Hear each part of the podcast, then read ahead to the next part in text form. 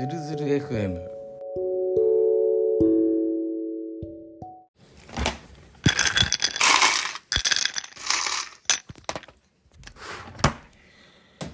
どうも、ズルズル FM です。えー今夜はですね、えーウイスキー、えーハイボールを飲みながら、そして作りながらの収録とさせていただきます。えーおうえ、大丈夫か？今日はですね、えーハイボールを作るのはもちろんなんでございますが、えーなんとですね、今日特別に、えーどん兵衛のですね、そば、そば赤いどん兵衛を作りながらうわシュワシュワしてる。赤いどん兵衛を作りながらそしてハイボールを飲みながらの収録とさせていただきます。じゃあ今、えーハイボールを作ったわけですけど今度はどん兵衛いきましょう。えー今どん兵衛にですね熱湯をかけて特盛りです。今日はどん兵衛。はい。どん兵衛作り、えー今どん兵衛にお湯を注いでどん兵衛はあれですね3分なんですね。はい3分待ちましょう。えーっとタイマー。123で、えータイマーセットして。えーそしてタイマーがピピピピピと鳴るまで、えーいつものようにハイボールを飲んでいきたいと思いますけども、えー今ハイボールにですね、はい、あのソーダを入れたわけですけど混ぜてないんですよね。で、えー今一緒にあのどん兵衛を食べるわけですから、えーそのどん兵衛を食べる時のお箸をですねお箸で、えー 氷の入ったハイボールを混ぜると。その時の音が音がこれです。ね。はい、えー想像していただけましたでしょうか？はい。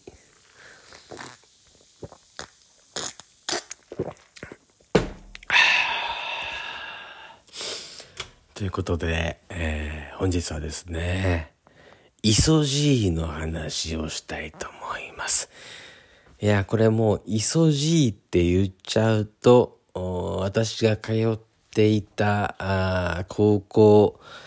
の人たち、ああ、でも、どうなんだろうな。僕がそのイソジーを知ったのはですね、在学中の2年間なだけなもんで、そのイソジーが僕が卒業した後にもいたのかもわからないんで、わからないんですけど、僕、そのイソジーっていうのはですね、えー私が高校生の時ですね、に、えー英語の先生として赴任してきた先生で、僕が高2の時に来たのかな？高が高校2年生の時に途中から来たのかもしんない。わかんないですけど、とりあえず、英語の先生として、えー僕の高校に赴任してきた先生、えーもうその時で、もうすでに50、50代を、50代というか、もう高校の先生ってどうなんですかね？定年がいくつなのかもわかんないですけど、もうすでになんか50代後半だ、な、えー雰囲気を感じたもんで、みんなからイソ、イソジーというですね、イソ、イソ、ね、えー、イソですよ、イソ。イソ、イジー、イソジーっていう名前で、えー親しみを込めてそう呼ばれてましたけど、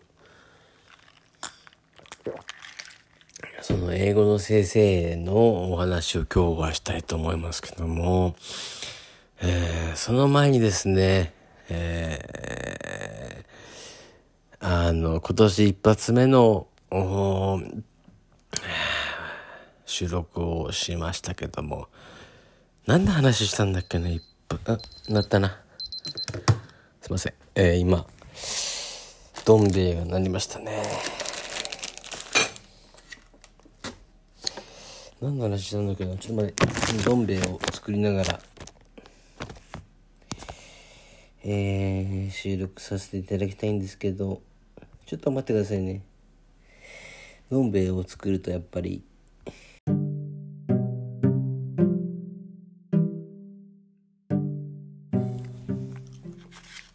はいそして今どん兵衛が出来上がってんで。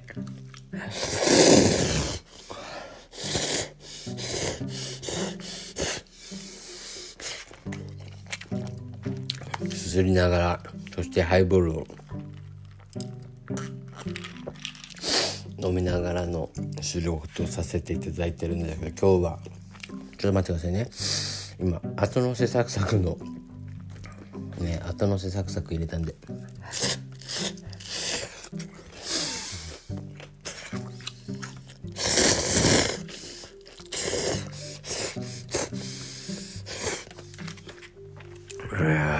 うまいな。だからあのこのポッドキャストはあれですよね。だから未知の領域だと思います。あのオカルトアスマー領域なんでものすごくニッチなところに刺さると思うんですけど今、えー、どん兵衛のそば、えー、をいただきながら後のせサクサクの天ぷらをいただきながらそしてハイボールを飲みながら収録をさせていただいてます。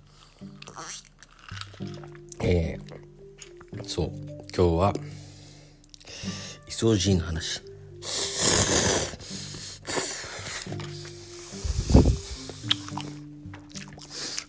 で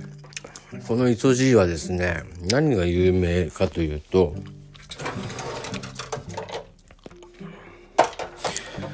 放課後に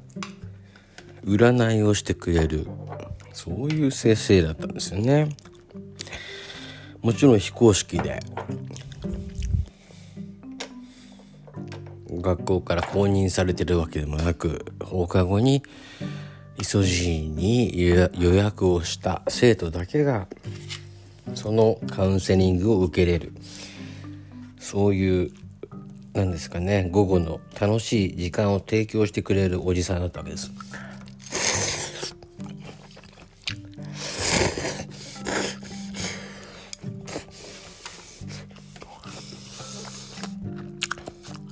でそのイソジーが、まあ、僕がちょうど高校3年生の時ですね、えー、イソジーが、えー、放課後に、えー、カウンセリングしてくれるみたいな噂が流れたもんで僕はもうその時からちょっとオカルティックなことに非常に興味があったもんですから、えー、イソジーに予約をしたわけですよね。い。授業英語英語。英語 もだから単位が取れなくて放課後に。何て言うんですかね。単位が取れない子用に補習みたいなことしてくれるですよ、ね、してくれるわけですよね放課後に。その時に忙しいちょっと放課後僕も話聞いてもらいたいから予約させてって言ったらああええよ。っていう感じで。すれた声でですね。予約を受け付けてくれたわけです。ね面白いって言ったら失礼かもしれないですけど。その磯路は一応その特殊能力を持ってるわけですよね。人のなんだろうなスピリチュアルみたいなところに触れて相談に乗るっていうわけですから一応ちょっとオカル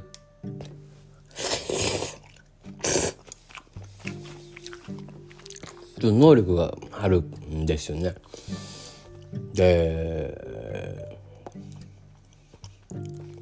それと引き換えにって言ったらあれですけど目がね目がちょっとかなり悪いんですよ。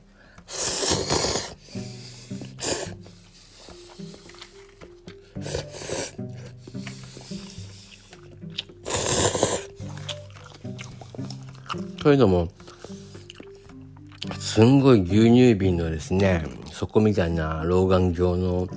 上にさらに昔の志村けんが装着してるようなルーペ頭からこう頭に常に装着してるようなルーペあるじゃないですか。拡大する眼鏡老眼鏡の上にさらに、えー、そのルーペをしてその上にまずその上に虫眼鏡を手で持って字を読むっていうような。結構あのかなりちょっと目にあの視力に障害があるようなそういう先生だったんですよね。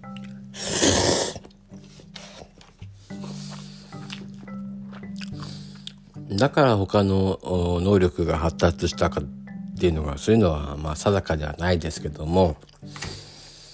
非常に、えー、視力に難があった先生だったわけです。なもんで僕なんかが授業中に寝てたとしてもですね全く気づかず、まあ、授業を進めてたわけなんですけども。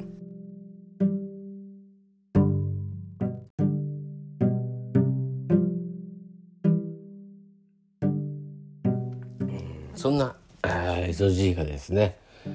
えー、放課後に、えー、いよいよ私のカウンセリングの番が来たということですね。本当今でも忘れもしません。3年 E 組ので E 組ということで一番端っこの端っこのクラスにですね案内されて、えー、窓際の椅子に、えー、椅子椅子って窓際のですね机を1個挟んで、えー、カウンセリングを受けるわけですけども、白いですよね。あのその時になんかねなんだろうな。漫画じゃ漫画じゃないですけどこうい陰陽師じゃないですけど陰を蹴られるわけですよ。手で。あのなんだろう。岩子出島岩子出島っていうさ本コアじゃないですけど。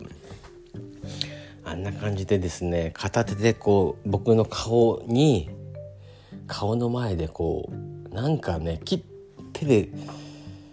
なんか呪術廻戦みたいにフフフフフフって言ってなんかね陰陽師みたいな感じで術をね切ってる手で呪文を切ってるんですよ手でチンチンチンチンチンチンチンなんかもう僕は僕のご像力のもう語彙語彙力のなさで申し訳ないんですけどなんかわかんないけど僕の顔の前で十字とかなんか文字を書いてるわけですよ。手で手を手でチンチンチンチンチンっつって「はっ!」つって。その後になんか僕のなんだろうな人柄みたいなものをですねスピリチュアル観点で占ってくれるわけなんですけど。イソジーがすごいんだよねそのまず第一声に言ったことが「何？お前フランス行きたいの?」っていうわけですよ。で僕はですねその時留学したいと思ってたんですよね。でなんでなんでか知んないけどフランスの、まあ、パリ付近に留学したいななんて、えー、留学でパリ選ぶかって話なんですけど高校生ですよ。でフランスのパリに留学したいと思ってたから「え？なんで忙しいわかるの?」なんて結構フランクに話したんですけど「うんなんかお前見てるとなんかフランスに縁があるよ」なんて言われるもんですから。あなんかねちょっとまあ留学したいと思ってるんだよねみたいな話をした記憶はあるんです。えー、その後に何かを話した記憶は別に 特段ないんですけども僕は当時あの兄弟をですねあの実は亡くしていてでそのこともですねイソジーに当てられてえー、お前つらかったなみたいな話をですねあのされるわけですよ教室ででちょっと僕もうるうる来たりなんかしてえー、SG はですねまあ綺麗事かもしれないんですけどその亡くなったね兄弟の分もお前は生きるんだみたいな話をしてですねちょっとジブリ的な感じでその時のカウンセリングが終わるわけですよね。でまんまとですね私が、えフランスに留学したいみたいなことも言い当てられて、えー、まあ、僕の兄弟の兄弟関係のですね精神に関わることも言い当てられてあイソジーってなかなかやるななんて思ってたんですよね。で、えー、留学したいのなんて、えー、イソジーに言われてたわけですけど僕は、まあ、ビビリなもんですから 普通に普通にって言ってもあれですけど、まあ、専門学校に、えー、進学して、えー、まあまあクリエイティブの道に進むわけなんですけどもその後、えー、以前このラジオでも話したかもしれないんですけども、え、スピリチュアルカウンセラーなる人にですね出会って。その時に会って言われたのが、えー、あなたの過去世前世は、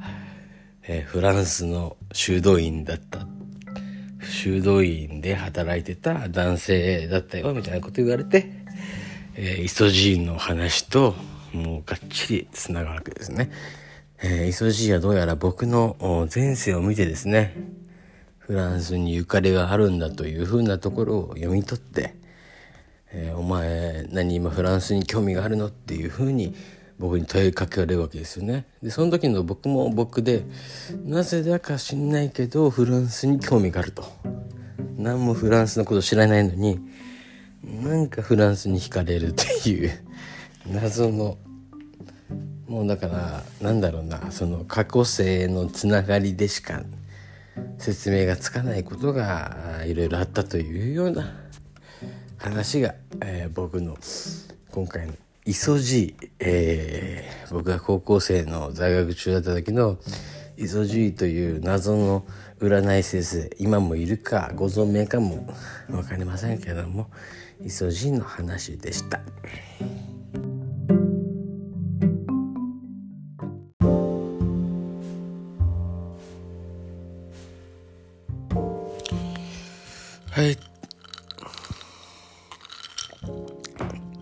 ということで今日は、えー、イソジーのお話をお送りいたしました。えー、私がですね高校生だった時にですね、えー、なんだろうな非常勤なのかもうもうそこら辺定かじゃないんですけど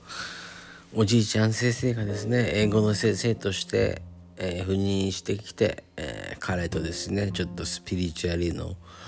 交わりがあったっていうそういうお話でございました。えー冒頭から本編にかけてずっとですねそばをすすってたもんで今もお酒を飲んでろれが回ってないんであれですけども、まあ、そのイソジっていう人はですねあ非常に目が悪かったわけでございますけども目が悪い代わりにと言っちゃなんなんですけども本当になんだろう。その青年だった私の心にですねこうスッと寄り添ってですね非常に的確な、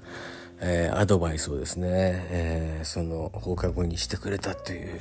ちょっとねあの皆まで言うとあんまりねちょっとセンシティブな話になるんで、えー、ちょっと触りだけ話しましたけどとにかくその僕がフランスになぜか関わりがあるみたいなことを読み取ってえー、その日は終わり、えー、僕が何年後かにそのスピリチュアルカウンセラー別のスピリチュアルカウンセラーのところに行ってもねあのそのフランスの修道院で働いてた先生があるみたいな、えー、話があってアイソジーが言ってたことって、えーあながち何もその自分の想像の範囲で適当に作り話をしてたわけじゃないんだなと